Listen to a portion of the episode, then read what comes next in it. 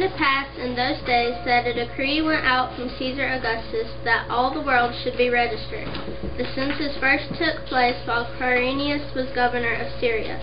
So all went to be registered, everyone to his own city. And Joseph also went up from Galilee, out of the city of Nazareth, into Judea, to the city of David, which is called Bethlehem, because he was of the house and lineage of David, to be registered with Mary, his betrothed wife, who was with child.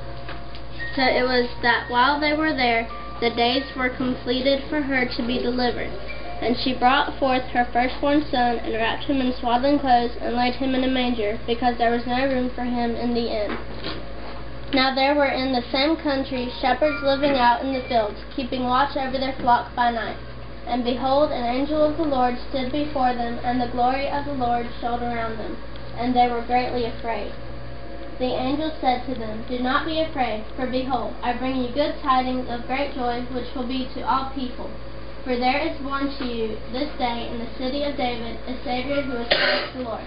And this will be the sign to you. You will find a babe wrapped in swaddling clothes and lying in a manger. And suddenly there was with the angel a multitude of the heavenly host praising God and saying, Glory to God in the highest, and on earth peace goodwill to men.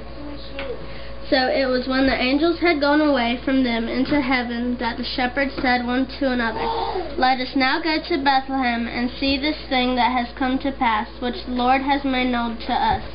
And they came with haste and found Mary and Joseph and the babe lying in a manger. Now when they had seen him, they made widely known the saying which was told them concerning this child. And all those who heard it marveled at those things which were told them by the shepherds. But Mary kept all these things and pondered them in her heart. Then the shepherds returned, glorifying God, and God gave all them things that they had heard and seen as it was told to them.